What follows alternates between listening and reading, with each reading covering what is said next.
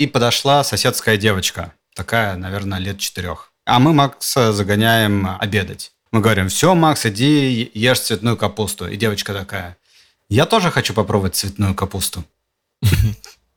Мы такие переглядываемся. Ну, блин, маленькая девочка просит есть. Как бы не откажешь же. Мы такие, ну, заходи. Вот, она заходит, мы, значит, греем ей эту капусту. Чужой ребенок у нас в доме. Она пробует один кусочек, говорит, понятно. И садится смотреть телевизор. Что шло по телевизору в этот момент, Сань?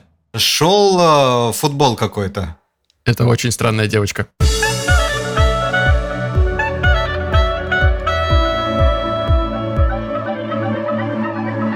Привет и добро пожаловать в авторскую комнату. Это подкаст от сценаристов для сценаристов, а так любимым всеми нами сценарном мастерстве. Меня зовут Александр Белов. Меня Александр Вялых. И сегодня мы в очередной раз будем обсуждать новости индустрии, сценарные, кино и теле. И вернемся к нашей регулярной рубрике «Первые пять страниц». И, скорее всего, разберем вопросик от э, нашего зрителя. Вот такой нехитрый э, майский план. Готов, Саш? Да. Тогда первый вопрос. Как прошла твоя неделя? Слушай, я вчера посмотрел «Стражей Галактики» третьих. О, боже мой. Это восхитительно. Джеймс Ганн просто красавчик, я не знаю. Это вот, мне кажется, он разобрался, как все устроено. Знаешь, это как, как всегда, когда тебе нужно уходить с этой истории, ты только разобрался, как все работает. Потому что плотность юмора невероятная, драма потрясающая, аттракционы супер. Все работает, ну, блин, очень-очень круто. Не заставляет ли в такие моменты успех тебя сомневаться, что, мол, а, а может быть, еще, раз все так хорошо, может быть, еще одно, нет, кто знает, почему бы не попробовать? Ну, слушай, там же все Джеймс Ганн сейчас будет руководить DC построением их новой вселенной, и я надеюсь, что там у него получится тоже много всего интересного. А здесь уже на созданный мир, может быть, придет кто-то еще, и сделает э, какую-то новую историю. Знаешь, когда уже построил как бы и запустил что-то в одном месте, можно, наверное, двигаться дальше с надеждой, что кто-то подхватит знамя здесь. Я думаю, что так. Ну, конечно, конечно, я буду теперь ждать, что когда-нибудь он вернется и сделает какой-нибудь там спешл, ребут, что-нибудь такое крутое. В общем, Был я в восторге кто имеет такую возможность сходить. Я вот, кстати, недавно поспорили с коллегами, не поспорили, обсудили. Есть ли вообще такая проблема в России, что ушли э, западные прокатчики и нету западного кино? Вот ты как это ощущаешь?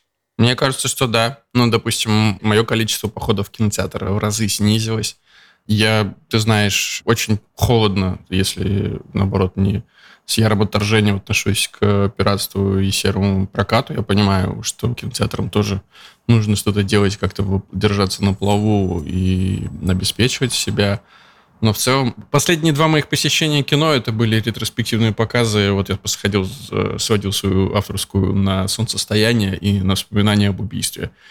Так что для меня, да, мне кажется, это серьезно. Для тебя это вопрос больше принципа, чем возможностей. Да, конечно. Ну, это какой-то моральный. Мне все равно, мне кажется, ощущение, что если я пойду куда-то на фильм, который будет идти в сером прокате, это будет внутренняя какая-то борьба, и я точно не кайфану. Ну, наверное, это да. Для меня это все-таки вопрос какого-то принципа, не знаю, внутреннего, внутреннего отношения. Я тоже думал об этом довольно-таки долго, но летать каждый раз в Казахстан в кино, это, блин, ну, дорого. Дорого и долго. Я же не против смотреть и лицензионное кино, просто как бы, ну, нет такой возможности. Я тебя прекрасно понимаю. Так что... Так что да. Что я за эту неделю у меня случилось. Я слетал в Екатеринбург не для того, чтобы смотреть кино, а для того, чтобы его показывать. Мы вот, как и обещали э, с Сергеем Панасенковым, моим соавтором, в его родном городе представили снова, снова первую серию «Мира, дружба, жвачки» третьего сезона. Пообщались со зрителями. Я ухватил двух просто топовых персонажей, которые теперь точно окажутся в моем новом сериале. Это было очень странное общение, как-нибудь расскажу про него подробнее. И вот э, сходил по возвращению на радиостанцию «Серебряный дождь», где, оказывается, прямо в студии ходит собака, и местные ребята вообще не стесняются оставлять ее на прямой эфир. Вот она у нас даже в эфире полаяла немножко. Чем вообще никак эфир не испортила, на мой взгляд. Мир дружбы рвачка, как идет, как цифры? Как Гова- говорят, отклик? что да. Есть э, цифры, которые нам сообщает премьер, но мы их раскрывать не можем. А это, кстати, отдельный момент, который мы обсудим, когда дойдем до следующей новости индустрии. Да в целом все очень круто. Я рад. Э, все негативные комментарии собрались только в сообществе культовые русские сериалы, причем они классные все равно. Я их читаю с каких-то немножко расстраиваюсь, с каких-то угораю. Все слишком слишком хорошо. Вот, поэтому мы с э, коллегами живем в таком замершем недоверии к происходящему. То есть как будто бы, конечно, круто, круто, но, но почему все так круто? Не очень понимаю. Где-то вот есть эта особенность э, российского человека, мы ждем э, подвоха. Пока он не случился, это лишь увеличивает нашу тревожность.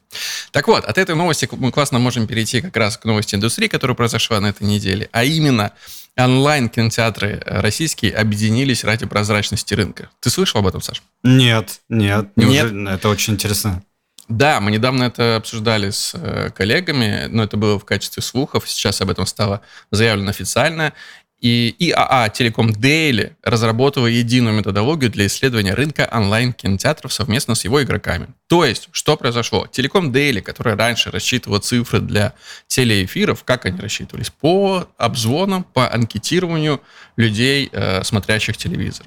Вот теперь то же самое, раз сами э, кинотеатры не хотят раскрывать свои цифры, но при этом все равно хотят как-то повысить прозрачность, чтобы иметь возможность контактировать, наконец, все-таки с рекламодателями, вот, они решили пойти вот на такой шаг.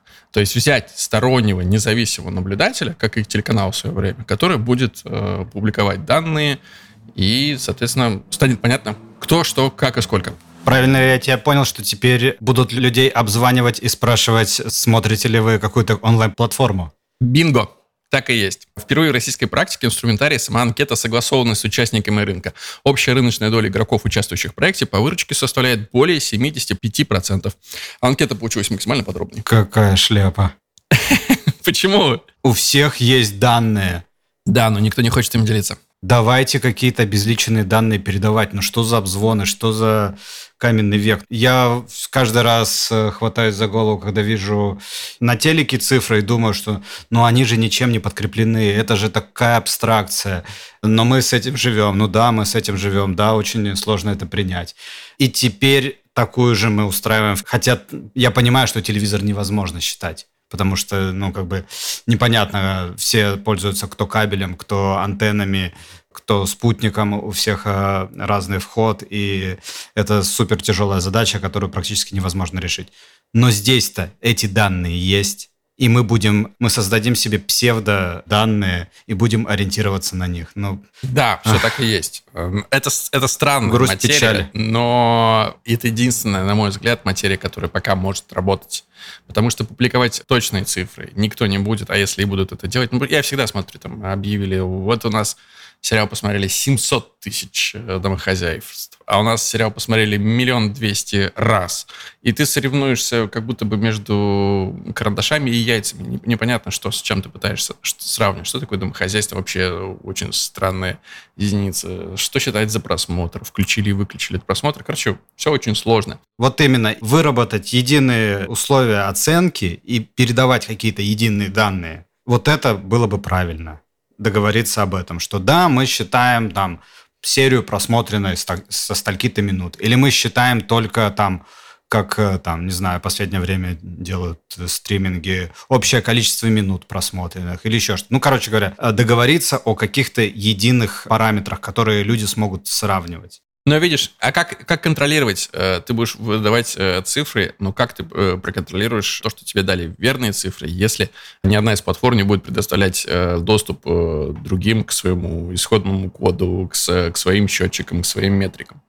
Открытые счетчики надо делать. Короче, мы все упираемся в технические сложности. Ну, никто не сделает одну платформу типа YouTube и будет заливать туда... Технически можно это передавать, потому что у самих платформ эти данные есть. Они просто не хотят их раскрывать. Вот и все. И это ужасно. Ну, короче, это, пока что это пограничное решение, которое всех устраивает. Почти всех. Меня Смотри, не устраивает. Какие э, платформы согласились в этом участвовать. Как будто бы, Саня, твое мнение и мое мнение в э, этой стране не самое с тем, с которым считается.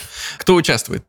Триколор ТВ, Винг, Кион, Окко, Старт, Премьер, Море ТВ и Без кинопоиска. Есть ощущение, что кого-то не хватает? Все верно, да. Кинопоиск здесь не, не появился. Не знаю, по какой причине. А, домашний кинотеатр номер один, как он сам себя называет, э, в эту историю не зашел.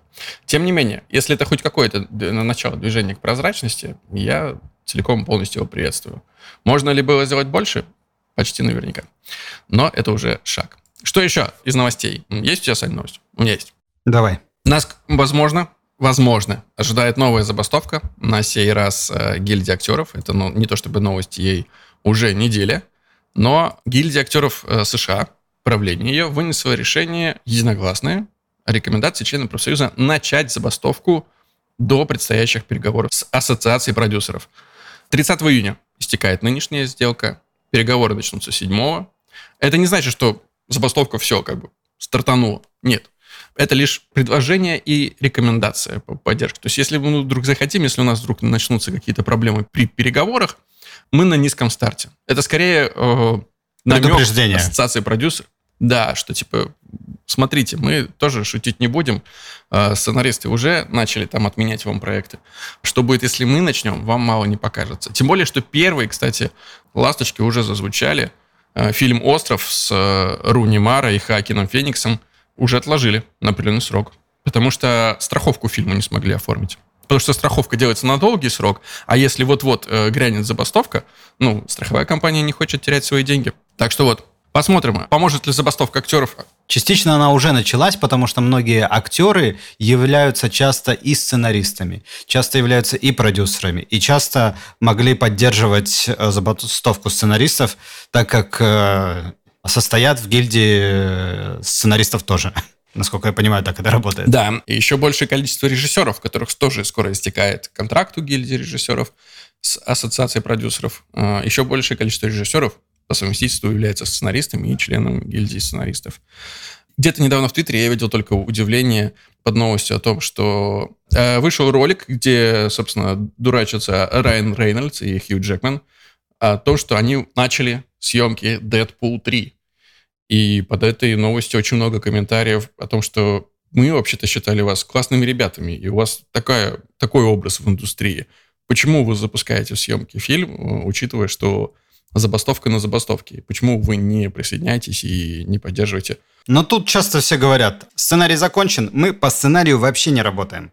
Мы вот сценарное как бы дело отложили, и все. И теперь мы только снимаем и продюсируем. Так что мы чисты перед законом. А перед совестью, Саша.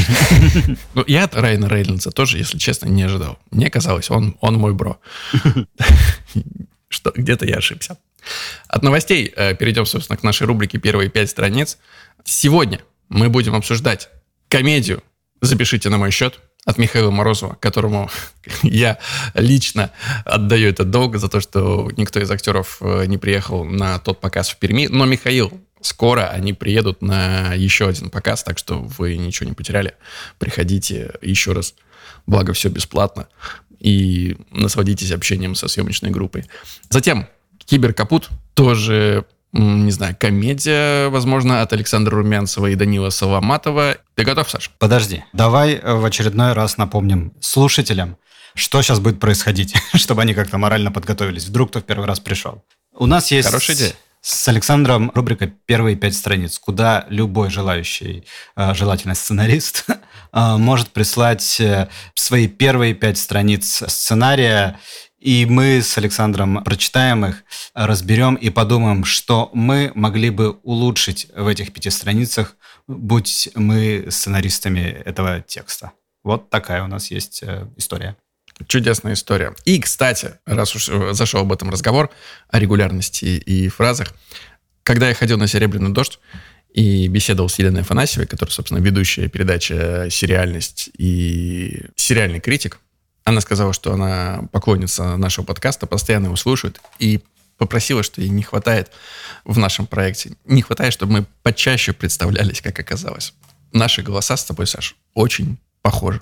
Никогда не думал об этом. Я думаю, что они разные, просто присвоить голос к человеку довольно сложно, если ты его часто не видишь. Это правда. Да, поэтому вот э, сейчас э, говорил Александр Вялых, а сейчас Александр Белов, наверное, расскажет первую историю, коль он ее и задолжал. Давай, да. Я могу, я могу, кстати, другим голосом ее рассказать. А, комедия Михаила Морозова «Запишите на мой счет». Что происходит на первых э, пяти страницах? Мы находимся в квартире, в которой просыпается парень 26 лет. Его зовут Коперник. Он обнаруживает себя лежащим на кровати, прикованным наручниками к трупу крупного мужчины. Он естественно, в шоке от происходящей ситуации, пытается встать, пытается отцепиться. В этот момент э, в дверном проеме появляется Алиса, рыжеволосая девушка, закутанная в махровое полотенце, расчесывающая волосы. Она иронизирует, не помешала ли я вам э, с вашим дружком. Коперник в шоке, Алиса уходит, и Коперник пытается ее догнать, перетаскивая за собой огромный труп. Они оказываются на кухне, где Алиса продолжает иронизировать над э, Коперником. Оказывается, что Коперник ничего не помнит. На что Алиса предлагает ему рассказать, что было. В следующей сцене у нас появляется флешбэк, где Коперник сидит за столиком в кафе и разговаривает с девушкой Людой. Не то, чтобы он ее внимательно слушает, потому что прямо перед ним, спиной к нему, за соседними столиками, сидят двое, обозначенные в сценарии как куратор 1, таинственный мужчина, и куратор 2, таинственная женщина. Как только Люда уходит в туалет, девушка Коперника Кураторы начинают к нему обращаться и выдают ему новое задание. Цель, фотография человека и новость о том, что он будет не один, а с напарницей по прозвищу Лиса. Коперник возмущается, он лучший агент, и ему почему-то суют няньку. На что куратор замечает один из лучших, как и она, и поэтому это будет операция к операции, извините, это от себя добавил. Э, естественно, такого сценария нет. Э, Коперник выходит э, со своей девушкой из кафе, и они просыпаются уже в спальне, где Коперник понимает, что он опоздал. Он ругается на свою девушку за то, что она его не разбудила или разбудила недостаточно старательно. И на этом первые пять страниц заканчиваются. Что скажете, Александр? Местами интересная история, но я хотел бы сразу обратить внимание, просто это моя боль последних месяцев, может даже года. Хватит называть комедиями некомедийные сценарии. Пожалуйста. Это ведь не комедия. Попробуйте расставить вот, э, как мы делали в классических ситкомах. После шутки ты ставишь смайлик. Это означает, что здесь потом звукооператор может наложить смех. Вот в классическом ситкоме. Вот здесь пройдитесь по сценарию и поставьте смайлики там, где, по вашему мнению, посмеются люди. Или прочитайте сценарий живым людям и посмотрите, где они засмеются. И я не уверен, что здесь будет больше одного смайлика. И то я, мне кажется, накинул на всякий случай. Это шпионский детектив, это экшен какой-то, я не знаю, может быть, это драма, возможно, это гей-драма, судя по каким-то намекам, но это же не комедия. Я готов с тобой вступить в дискуссию. Давай. Потому что все же пространство предполагает ты не хуже меня знаешь, что комедия — это не количество реприз на страницу. Комедия — это создание комедийных ситуаций и реакция персонажей, героев, которые в ней находятся, на саму ситуацию. И здесь как будто бы... Конечно, когда я сначала начал читать, я такой, о, пила! Но мы понимаем из-за отношения Алисы, такого достаточно небрежного к происходящему, оказалось бы, извините меня на секундочку, труп лежит в квартире, что у этого все несерьезная интонация. Что мы здесь не будем переживать за главного героя выживет, не выживет, а мы скорее будем удивляться, смеяться, испытывать чувство стыда от ситуациях, в которых он оказывается. Но я согласен с тобой, что отличное решение попробовать оба способа, которые ты перечислил. Первый проставить действительно смайлики. Потому что, мне кажется, Михаил, когда писал, он точно предполагал, что вот эта шутка. Я даже понимаю, где они. Ну, например, первая реакция Алисы, на, когда она заходит и Коперник пристегнут труп, она говорит, я вам с дружком не помешала. Ну, это как будто бы шутка, да, место для реакции. Я про труп у меня в постели, говорит Коперник, про это бревно. Алиса говорит, бревно, надо же, я всегда думал, что это ты, пассив. Ну, то есть это тоже предполагается, что это реприза. Первый шаг. Проставить эти самые условные смайлики и понять, что это места, на которые я рассчитываю, как на комедийный отклик в зрителя. И второй способ, э, точнее, не второй не способ, а вторая часть, следующая часть упражнения, это прочитать живым людям и проверить реакцию вот там, где вы ставили смайлики. Человек, который слушал ваш сценарий, он засмеялся, он хотя бы улыбнулся, потому что я согласен, здесь не так много действительно смешного. Здесь есть какие-то отсылки. То есть, если в этом амаш к Пеле, ну, вполне возможно. Там точно есть амажи к Твин Пиксу, когда Коперник, сидя в кофе, говорит, чертовски хороший кофе. Ну, мы все знаем эту фразу. То есть, как будто бы здесь может сработать комедия просто на узнавании. Но все-таки, на мой взгляд, этого недостаточно, особенно для открывающей сцены. Труп, пристегнутый к тебе наручниками, да, но вот дальше отношения Алисы и Коперника я не до конца понимаю. Я не до конца понимаю, почему они разговаривают так, как они разговаривают друг с другом. И мне кажется, что просто тащить труп по коридору и рассчитывать на то, что это будет максимально комедийно, это немножко ленивое э, писательство. Ты как будто бы оставляешь всю работу. Там, там на актера, режиссер, да. актеры... Разными способами тащит, да, как-то будет смешно. Будет типа смешно, но не здесь, не сейчас. В общем, на мой взгляд, ситуация не дожата. То есть как в классной комедии она всегда комедийную ситуацию доводит еще на один, и еще на один, и еще на один уровень, где-то, может быть, вот уже до абсурда, и вот на этом месте можно остановиться. Ну, дожимает максимально. Вот. И есть еще один момент, который мне показался спорным, а именно, я не понял главного героя Коперника. Возможно, это, опять же, мы читаем первые пять страниц. Возможно, все самое классное разыгрывается на следующих страницах. Но мы так сформировали задачу нашей рубрики, да и в принципе мир устроен достаточно быстро, что если за пять страниц вы не успели заинтересовать читателя, возможно, что-то вы делаете не так. И для меня самая главная трудность здесь, я не понимаю, что за человек Коперник. Я не вижу от него ни одного активного действия, кроме возмущения и перетаскивания трупа, которое тоже не то чтобы э, очень характерное. Он все время реагирует на происходящее. Он просыпается в ситуации, реагирует на нее. Он находится в кафе, реагирует на то, что ему говорят э, кураторы. Единственное его действие по отношению к его... Берет за руку, да? Да, девушки любят, берет за руку, и это ничего мне о нем не рассказывает. И точно не делает его персонажем, о котором я думаю, блин, а мне интересно будет понаблюдать за ним дальше. Плюс надо что-то подумать э, с этим э, супер клише про ты будешь работать с напарником. Понятно, что это как бы неизбежный поворот, который проходят э, все истории подобного жанра, но надо что-то придумывать, потому что сказать человеку, что вы будете работать вместе, я не хочу работать вместе, нет, ты будешь работать вместе, даже если параллельно пить кофе, мне кажется, это не сработает. Ну, то есть, точнее, как, это сработает, просто все уже видели это много раз. Я согласен. На пяти страницах здесь собрано даже три приема, которые уже, если их ты их не, не обыгрываешь по-новому, они вызывают э, зевок. И я проснулся, и я ничего не помню. Раз. Ты будешь работать с напарником. Два. Проснулся герой. Черт, я во сюда опоздал. Это как бы чуть-чуть повышает происходящие ставки. Три. То есть все три приема за пять страниц, ну, довольно такое, жирная статистика. Да. Возвращаясь к герою, тоже вопрос лучший сотрудник, который есть в этой организации, проспал. Я угу. не понимаю, что это за организация. Что за агент? Что, это за... да, да, да. что за агент, который проспал сразу вот так вот, потому что его не разбудила девушка.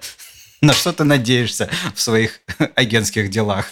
Мне кажется, Саш, ты не понимаешь. Это и есть комедия. А, вон она что. Возможно, стоит пересмотреть какие-то установки свои. Михаил, спасибо тебе за эти страницы. Приходи в, на показ в Перми. Я не помню точно, когда он будет. По-моему, будет в рамках фестиваля пермского, который состоится в ближайшее время. В общем, приходи, сможешь посмотреть первую серию, пообщаться с э, актерами нашего сериала. И спасибо тебе за пять страниц. Перейдем дальше, Саша. Киберкапут – это История, написанная Александром Румянцевым и Данилом э, Соломатовым. Жанр тут не указан. Наверное, это все-таки драма спортивная, судя по всему. История тут э, вот о чем. Есть главный герой Витя, который, значит, э, играет в некоторую игру. Скорее всего, это какой-то чемпионат мы видим, что у Вити очень старая квартира, и только небольшой уголок сделан модно с подсветкой, с какими-то клевыми штуками, а во всей остальной комнате старый ремонт, ковер и так далее. Витя классно убирает противника с ножа, и тут заходит э, бабушка, начинает ворчать, все, играешь, играешь, я принесла блинчиков, Витя пытается ее выгнать, потому что у них идет турнир. Бабушка то уходит, то не уходит. А в итоге там небольших недопониманий ставит чашку чая и блины на компьютер и, естественно, заливает его, компьютер вырубается. Параллельно мы задаем игровой клуб и некую компанию ребят, которые как раз обсуждают, видимо, уже завершенный этот матч, и что они собираются делать новую команду. Они говорят, купили футболки, э, стоило, не стоило, и вдруг узнают, что команда Вити, которая считалась очень крутой, проиграла. С Вити что-то случилось, ему дали техническое поражение.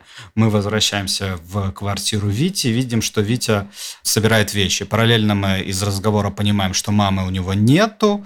Он уходит от бабушки, забирая комп, хлопает дверью, и тут э, бабушка расстраивается, садится на диван, но через некоторое время вновь улыбается и, как ни в чем не бывало, снова встает, наливает чашку, берет блины и заходит в комнату Вити с теми же словами, с которыми заходила в самом начале. Мы понимаем, что у бабушки, видимо, какие-то ментальные проблемы. Вот такая история на первых пяти страницах. Ну, довольно все неплохо. Поворот на пятой странице, как будто вот прям подстраивали под нашу рубрику. Не знаю, делали так или нет, но это прям круто. То есть это был действительно поворот. Ну, это крутое решение. Да, мне нравится сразу, как завинчиваются ставки. Мне нравится, я понимаю личную драму Вити, хотя еще не до конца знаком даже с ним. Но я понимаю, когда он говорит, что у него есть претензии к бабушке, и он остался без мамы. И это интересный клубок конфликтов. И плюс еще вот этот поворот, что у бабушки, видимо, то ли развивающаяся деменция, то ли еще какое-то ментальное расстройство. Блин, ну, это драма. Интересно, интересно. Что у меня вызвало наибольшее количество вопросов? У меня есть проблема. Проблема эта называется иллюстрация киберспортивных игр в кино и сериалах. Вот за все это время ну, есть, так, отдельно в сторонку отложим Mythic Quest, но это не про киберспорт, это про разработку игр. Это классная вещь, которая работает, ну, отличный сериал. Все, что я видел э, истории о киберспортсменах, они как будто бы не срабатывают. И я до конца не могу понять, почему. При том, что киберспорт в нашу жизнь проник уже очень, ну, серьезно. Блин, ведущие новостники пишут, вот как раз недавно состоялся большой ивент по CSGO, блин, там столько денег, столько зрительской аудитории, как будто бы для них уже можно создавать историю, которая точно получит большой жирный отклик. Но почему это не срабатывает? Я не до конца понимаю. Возможно, возможно, потому что при создании воспользуются в основном стереотипы. И стереотипы, которые я вот увидел на, собственно, первой же странице, где мы показываем, что вот киберспортсмен, у него вот такая жизнь, в сети, да, собственно, непосредственно в самом соревновании, он крутой, он э, дробовиктор, на секундочку, одним ножом может, без оружия режет э, соперников в игре.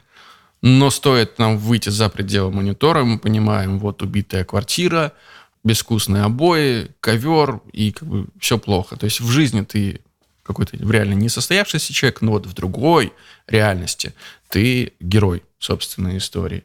И как будто бы это такое общее место, которое то, как люди представляют киберспортсменов, а не то, как киберспортсмены на самом деле живут или кем они являются. В общем, за этим стереотипом я чаще всего не вижу жизни. Потому что я сам и до конца не понимаю. Но я готов довериться тому, кто мне предложит этот срез реальности. И пока я его не вижу. И, возможно, не я один, потому что, опять же, вспомните удавшийся проект про киберспортсменов. Я не получается. Согласен, что эта тема сложная, но вот у нас там был э, снят пилот в прошлом году, и мы попробуем что-то сделать на эту тематику. Но видишь, мы решили просто изначально не претендовать на правду и сделать историю больше про людей, нежели про киберспорт, потому что действительно, когда мы почитали там э, первые драфты, мы осознали, что ресерч проведен недостаточно, что э, если писать правда об этом, то будет все совсем по-другому. А не факт, что это надо изначально. Вот у нас есть такая гипотеза, что надо не уйти в сторону реализма, а приблизиться к обычным людям, которые ну, поигрывали чуть-чуть, но ни в одном турнире не участвовали. Как бы знают про это что-то, но не сильно. Когда начинается э, специальный жаргон, воспринимают это как белый шум. Вот примерно для людей, которые в танке поигрывают после работы. Да, я понимаю, это тоже способ. Самая классная часть в этих пяти страницах, которая мне понравилась, это компания команды, как она называется? Команда, которая тусуется в клубе Файл. Все какими-то удивительными вычурными именами. Кавка, Хамдрога, Флафи, Япошка. Вот они как будто бы самые живые в этой истории. И классный поворот в конце с Витей и бабушкой. Скажу честно, у меня есть какая-то общая претензия, да, из-за того, что я в самом начале натыкаюсь на то, что я уже видел, то, что внутренне у меня вызывает отторжение. Ну, сколько можно показывать с одной и той же стороны геймеров. Но в целом-то дальше все довольно неплохо. Есть э, интересные персонажи, есть конфликт, есть завязка, что вот э, Дробовиктор упал и теперь в рейтинге, и теперь его команда точно столкнется вот с командой наших героев, которых мы только что заявили, и внутренняя драма э, Дробовиктора, Виктора, за которой, ну, точно будет интересно следить. В принципе, здесь как будто все есть. И я точно хотел бы почитать дальше. Ну, то есть мне интересно, справится ли автор с темой, которую, которую он взял. Сможет ли он показать ее интересно и правдиво. Вот, не реалистично, а правдиво.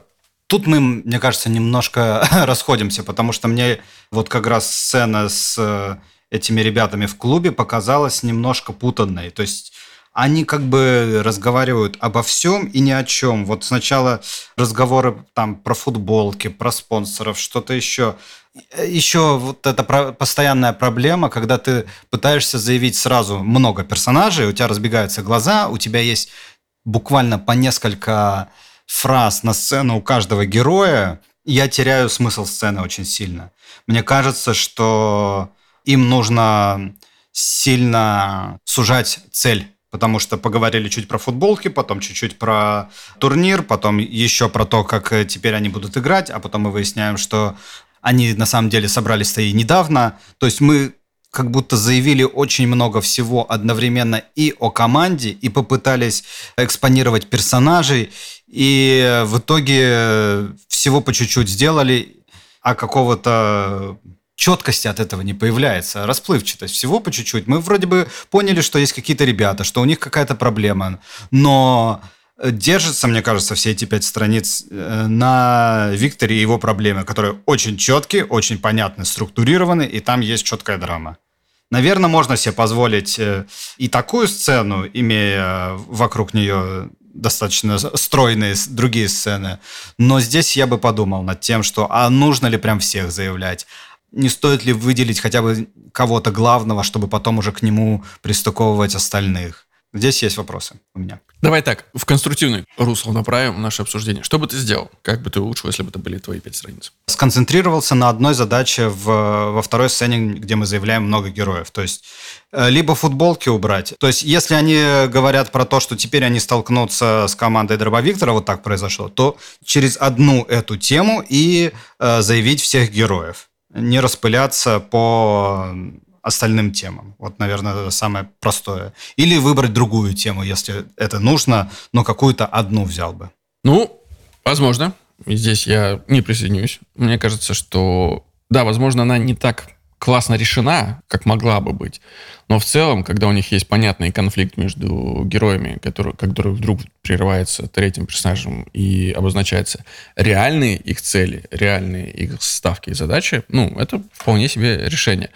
Честно скажу, у меня нет э, предложений к вам, коллеги Александр и Данил, как бы я улучшил эти страницы. Для этого, мне кажется, мне, я бы попытался понять, что происходит дальше. Потому что, в принципе, здесь для завязки все есть. Единственное, за что я хлопну вас по рукам, если вы мне позволите это сделать, если вы не тяжелее и крепче меня, сложены. Ребята, девушка-пацанка красивая, 18. Не надо так, пожалуйста. Это одно из худших описаний персонажа. Как будто бы у девушек могут быть другие критерии, кроме отсутствия или наличия субъективной красоты. А так, классные страницы. Александр, Данил, спасибо, что вы их нам прислали. Будем финалить. А, вопрос. Вопрос в нашей регулярной рубрике сегодня будет от Елены Суминой, которая как раз задала его к нашему выпуску про цензуру, ограничения, э, которые накладывает на вашу историю законодательства. Она спрашивает, взрослый неудавшийся суицид в рамках черной комедии просто пойдет 18+, или там тоже придется что-то ограничивать? У тебя есть ответ, Саша? Неудавшийся взрослый вообще без вопросов. Хоть на каждой странице, Елена. Тем более вот недавно в сериале «Актрисы» мы увидели завершившийся. У человека была перед собой цель, он ее достиг, он взрослый, и все, серия прекрасно показывается на платформе. Вот э, абсолютно недавно могу пример привести. В нашей комедии «Друг на час» практически в первой серии у героя Сергея Шакурова депрессия, и там целая нарезка идет вариантов, как он думает покончить с собой. Сует руки в трансформатор, выбегает на дорогу и так далее. И что ж, если это комедия, снимите это весело. Елена, спасибо за вопрос. Саш, спасибо тебе за беседу. Тебе спасибо. Подписывайтесь на наш подкаст и на телеграм-канал нашего подкаста. Можете даже подписаться на чат нашего телеграм-канала, нашего подкаста. Комментируйте, мы все читаем. Задавайте вопросы. Как видите, мы на них отвечаем. И ставьте на свои оценки. Нам это очень приятно. Особенно, когда они хорошие. Надеюсь, мы этого заслуживаем. А самое главное, возвращайтесь ровно через неделю за новым выпуском авторской комнаты. А пока, пока. Пока. I don't see her each day. I miss her. Gee, what a thrill each time I kiss her. Believe me, I've got a case on Nancy with a laughing face. I don't see her each day. I miss her. Gee, what a thrill each time I kiss her. Believe me, I've got a case on Nancy with a laughing face. Don't see her each day. I miss her. Gee, what a thrill each time I kiss her. Believe me, I've got a case on Nancy with a laughing face.